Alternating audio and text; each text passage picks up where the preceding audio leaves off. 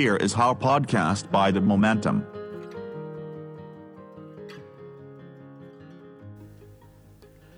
สวัสดีครับ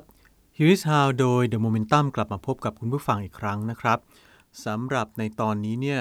อยากจะเริ่มต้นด้วยการตั้งคำถามกับคุณผู้ฟังว่าเคยเจอหน้าใครแล้วรู้สึกว่าโอ้โหไม่ถูกชะตากับหมอนี่เลยนะครับหรือว่าเจอหน้าใครแล้วรู้สึกว่าเอ๊ะทำไมเราถึงชอบคนนี้จังเลยทั้งที่เขาก็อาจจะไม่ได้มีหน้าตาหล่อสวยอะไรนักหนาอะไรเงี้ยเคยมีความรู้สึกแบบนี้ไหมครับและรู้ไหมครับว่าเรื่องแบบนี้เนี่ยเขาเรียกว่ามันเป็นเรื่องของฟิสิกส์ในทางสังคมครับทีนี้ถ้าหากว่าเป็นเรื่องของการเจอหน้าคนที่เราไม่รู้จักแล้วเรารู้สึกชอบถูกชะตาหรือไม่ชอบเนี่ยมันก็อาจจะเป็นเรื่องที่ไม่ได้แปลกประหลาดหรือว่าส่งผลกระทบอะไรกับเรามากเท่าไหร่นะครับแต่ลองคิดดูว่าถ้าหากว่าเราไปสมัครงานแล้วต้องไปสัมภาษณ์งานกับใครสักคนหนึ่งนะครับซึ่งเขาอาจจะมีอำนาจในการชี้เป็นชี้ตายว่าจะรับเราเข้าทำงานหรือไม่รับเราเนี่ยนะครับแล้วมันเกิดอาการคล้ายๆกันขึ้นมาเนี่ยนะครับแล้วเราจะทำยังไงดีหรือว่าเราจะทำความเข้าใจกับเรื่องนี้ยังไงดีนะครับจริงๆแล้วปกติเนี่ยเวลาที่เราไปสัมภาษณ์งานต่างๆเนี่ยนะครับเรามักจะคิดว่าโอ้เขาต้องรับเราเข้าทำงานด้วยคุณสมบัติของเรานะครับไม่ว่าจะเป็นเรื่องความรู้ความสามารถนะครับหรือถ้าหากว่าเพิ่งจะจบการศึกษามาก็อาจจะดูเกรดเฉลี่ยนะครับหรือถ้าหากว่าเป็นคนที่ทำงานมานานแล้วอาจจะดูประวัติการทำงานที่อาจจะสวยหรูดูดีนะครับแต่จริงๆแล้วเนี่ยนะครับเรื่องของการรับสมัครงานเนี่ยมันกลับกลายไปเป็นเรื่องคล้ายๆกับคำถามแรกนั่นแหละว่าเอ๊ะเห็นหน้ากันแล้วมันถูกชะตาไหมเห็นหน้ากันแล้วเนี่ยมันเกิดอาการไม่ชอบขี้หน้ากันขึ้นมาหรือเปล่านะครับซึ่งเรื่องนี้เนี่ยมันเป็นเรื่องที่ใหญ่มากถึงระดับที่สถาบันเทคโนโลยีแห่งแมสซาชูเซตส์นะครับหรือว่า เอ็ม ไอ ที เนี่ยถึงกับก่อตั้งห้องปฏิบัติการที่ชื่อว่า Human Dynamics Lab ขึ้นมานะครับเพื่อหาคำตอบให้กับคำถามเรื่องเกี่ยวกับว่าทำไมเราถึงได้เจอใครบางคนแล้วก็เอ๊ะรู้สึกว่าถูกชะตาหรือไม่ถูกชะตานะครับแล้วก็มีคำตอบในทางวิทยาศาสตร์ด้วยนะครับไอ้เจ้า Human Dynamics Lab เนี่ยดำเนินงานโดยคุณ Alex Pentland นะครับซึ่งมันเป็นห้อง lab ที่ทำงานในเรื่อง Human Dynamics นะครับชื่อของมันก็บอกแล้วนะครับซึ่ง Human Dynamics เนี่ยก็คือการวิจัยระบบอันซับซ้อนของการเคลื่อนไหวแล้วก็การส่งสัญญาณหรือว่าส่งภาษาจากกล้ามเนื้อบนใบหน้าต่างๆเนี่ยซึ่งภาษาในทางวิชาการเนี่ยนะครับเขาเรียกว่ามันคือ social cue นะครับคำว่า cue ก็คล้ายๆกับเรื่องของ cue ที่มันเป็น เอ่อ อะไรนะเป็นเป็นการเข้าคิวเนี่ยแหละนะครับแต่ว่า cue ที่ว่านี้มันเป็นเรื่องของการส่งสัญญาณเข้าไปให้กับคนอื่นๆนะครับโดยที่ cue ที่ว่านี้จะมีหลากหลายรูปแบบมากๆนะครับทั้ง social cue ในแบบที่เห็นได้ชัดเจนอย่างเช่นสมมุติว่าเรานั่งอยู่กับใครสักคนหนึ่งเนี่ยแล้วเขามีการเอนตัวเข้ามาใกล้เราหรือว่าเอ่อ เอ่อ เอนตัวออกห่างจากเรานะครับแบบนี้มันก็จะบอกได้เหมือนกันว่าทำให้เราชอบหรือไม่ชอบคนคนนั้นนะครับการสบตาหรือไม่สบตานะครับหรือการสัมผัสอ่ะอย่างเช่นแค่แตะข้อศอกของอีกฝ่ายนึงการตบไหล่กันนะครับหรือโซเชียลคิวอื่นๆที่อาจจะเห็นได้ไม่ชัดนะครับเอ่อแล้วก็อาจจะเป็นการโซเชียลคิวที่มันแนบเนียนมากๆแล้วก็เกิดจากการทำงานของกล้ามเนื้อมัดเล็กๆบนใบหน้าอย่างเช่นสมมุติว่าเป็นแค่การรีตานะครับหรือว่าการกระตุกของกล้ามเนื้อบางมัดบนใบหน้าเหล่านี้เนี่ยก็คือเรื่องที่เรียกว่าเป็นโซเชียลคิวทั้งนั้นนะครับแล้วก็เราอาจจะไม่รับรู้แต่ว่าหรืออาจจะมองไม่เห็นอย่างเช่นสมมุติว่ากล้ามเนื้อบนใบหน้ามันกระตุกนิดเดียวเนี่ยเราอาจจะมองไม่เห็นแต่ว่าจริงๆแล้วสมองของเราเนี่ยรับรู้สิ่งนี้นะครับซึ่งสิ่งเหล่านี้ทั้งหมดเนี่ยนะครับห้อง lab ที่ว่านี้เขาถือว่ามันเป็นข้อมูลทั้งนั้นเลยนะครับแล้วเขาก็เก็บข้อมูลพวกนี้แหละนะครับแล้วก็เอามาวิเคราะห์ Pentland เนี่ยเรียกข้อมูลเหล่านี้เนี่ยว่า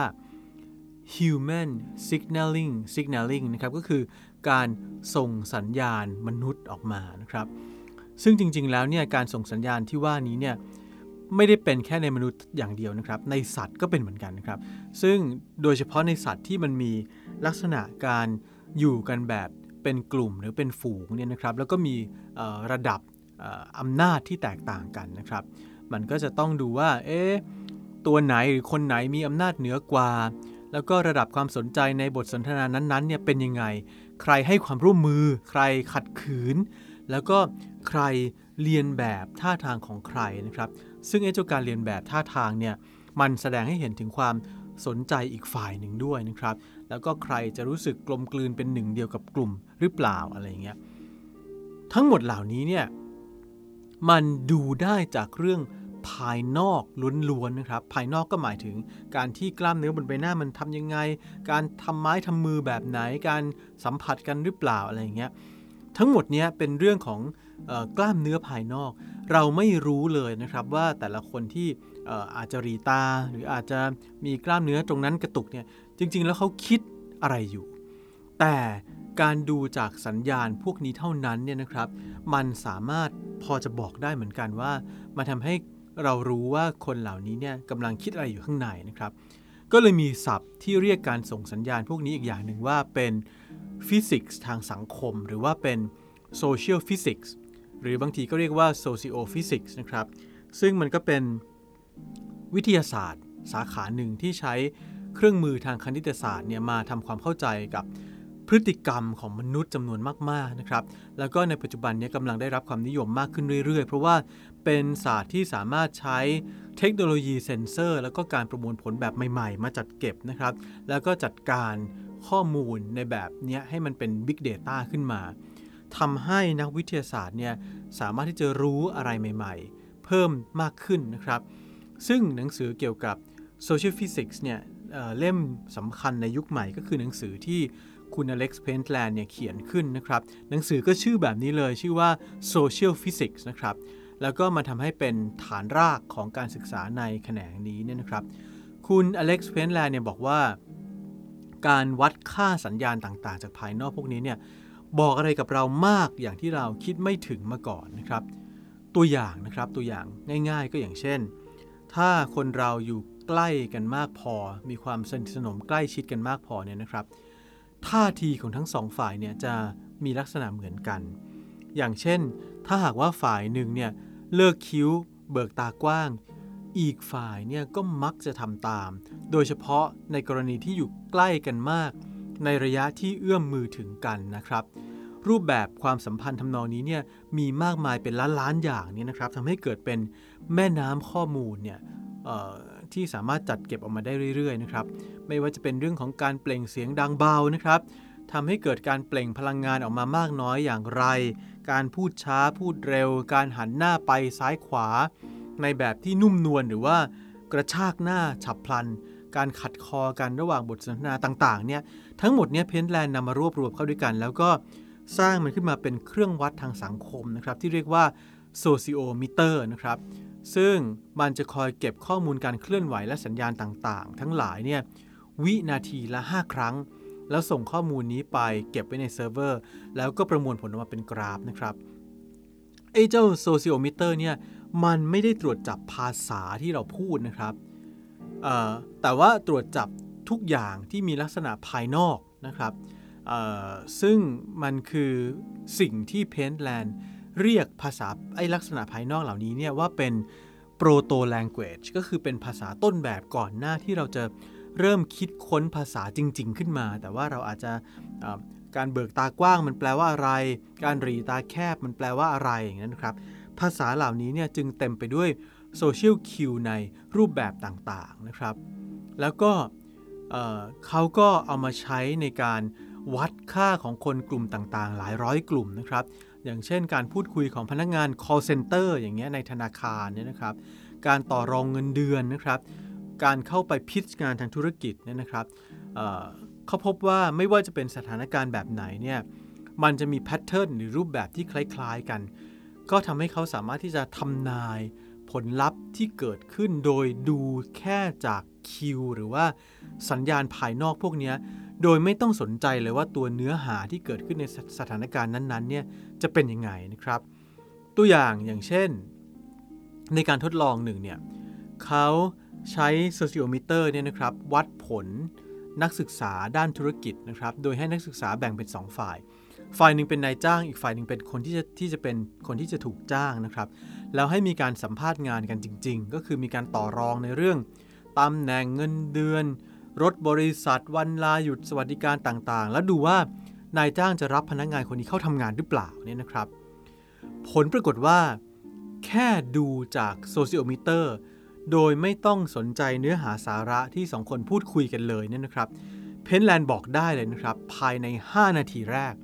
ว่าคนสองคนนี้จะทำงานร่วมกันได้หรือเปล่าคือรู้เลยว่าผลลัพธ์ของการเจรจาต่อรองเนี่ยจะเป็นยังไงนะครับก็คือว่าแค่ดูจากโซเชียลคิวเนี่ยมันบอกได้ตั้งแต่ต้นเลยนะครับว่าผลลัพธ์เนี่ยจะเป็นยังไงนะครับเพนแลนด์ยังทดลองในกลุ่มของคนที่มาพิชงานต่างๆด้วยแล้วก็ดูเรื่องของผู้บริหารที่คิดว่าคือเพนแลนด์บอกว่าผู้ผู้ผู้บริหารที่นั่งฟังการพิชงานเนี่ยมักจะคิดว่าตัวเองเนี่ยประเมินค่าจากแผนงานโดยใช้เหตุผลอย่างเช่นดูว่าความคิดนี้ดีหรือเปล่าเหมาะสมกับตลาดปัจจุบันหรือเปล่าเนี่ยนะครับแต่จริงๆแล้วเนี่ยสมองอีกส่วนหนึ่งของคนเหล่านี้ก็ประเมินค่าคนที่นำเสนองานอยู่โดยใช้โซเชียลคิวต่างๆด้วยอย่างเช่นดูว่าการนำเสนอนั้นมีความมั่นใจแค่ไหนคนคนนั้นเนี่ยมีการเรียนแบบตัวเองมากน้อยแค่ไหนกล้ามเนื้อบนใบหน้ามัดไหนกระตุกบ้างมันขยับยังไงบ้างหรี่ตายังไงบ้างนะครับซึ่งเหล่านี้เนี่ยมันจะปรากฏออกมาในโซเชียลคิวต่างๆที่มันเหมือนหรือสอดคล้องกับคนที่จะว่าจ้างงานนะครับเพราะฉะนั้นการค้นพบของเพนแลนด์เนี่ยก็เลยทำให้เราเนี่ยต้องย้อนกลับมามองปฏิสัมพันธ์ระหว่างมนุษย์กับมนุษย์ใหม่อีกครั้งหนึ่งนะครับเพราะว่าในระหว่างกระบวนการวิวัฒนาการที่นานเป็นแสนแสนปีเนี่ยสิ่งเหล่านี้เนี่ยมันยังทรงพลังต่อการทำงานของสมองเรามากยิ่งกว่าการใช้เหตุผลซะอีกนะครับแต่ว่าเรื่องเหล่านี้เนี่ยมันเลยทำให้เกิดสิ่งที่เรียกว่าวัฒนธรรมองค์กรขึ้นมาเพราะว่าคนในแต่ละองค์กรก็จะมีวิธีวิธีที่จะขยับหรือวิธีที่จะส่งโซเชียลคิวระหว่างกันเนี่ยในแบบเฉพาะขึ้นมานะครับแล้วก็อาจจะก่อให้เกิดเป็นคอนเน็กชันต่างๆขึ้นมาซึ่งเราก็ต้องมาชั่งน้ำหนักดูนะครับว่าพอถึงเวลาที่เราจะต้องรับคนที่เข้ามาทำงานหรือว่าตัดสินเพื่อนร่วมงานหรือคนต่างๆที่อยู่รอบตัวของเราเนี่ยเราควรให้คุณค่ากับอะไรอย่างไหนมากกว่ากันระหว่างโซเชียลคิวที่สอดคล้องกับตัวเราหรือว่าเหตุผลจริงๆที่มันมาจากอีกฝ่ายหนึ่งนะครับเพราะฉะนั้นคราวหน้าเวลาเห็นคนแล้วเราคิดว่าเอ๊ะทำไมเราไม่ถูกชะตากับหมอนี่เลยหรือว่าเราชอบคนนี้มากเป็นพิเศษเนี่ยอาจจะต้องย้อนกลับมาพิจารณาเรื่องเหล่านี้ด้วยนะครับเพราะว่ามันอาจจะสำคัญมากกว่าที่เราเคยคิดมาก่อนก็เป็นไปได้ครับติดตาม Here Is How Podcast by The Momentum นะครับได้ในหลายช่องทางนะครับไม่ว่าจะเป็น Podcast ของ Apple นะครับเอ่อ Spotify หรือช่องทางแพลตฟอร์มอื่นๆแต่ว่าถ้าจะให้สะดวกที่สุดนะครับก็คลิกเข้าไปดูใน Facebook ของ The Momentum ครับ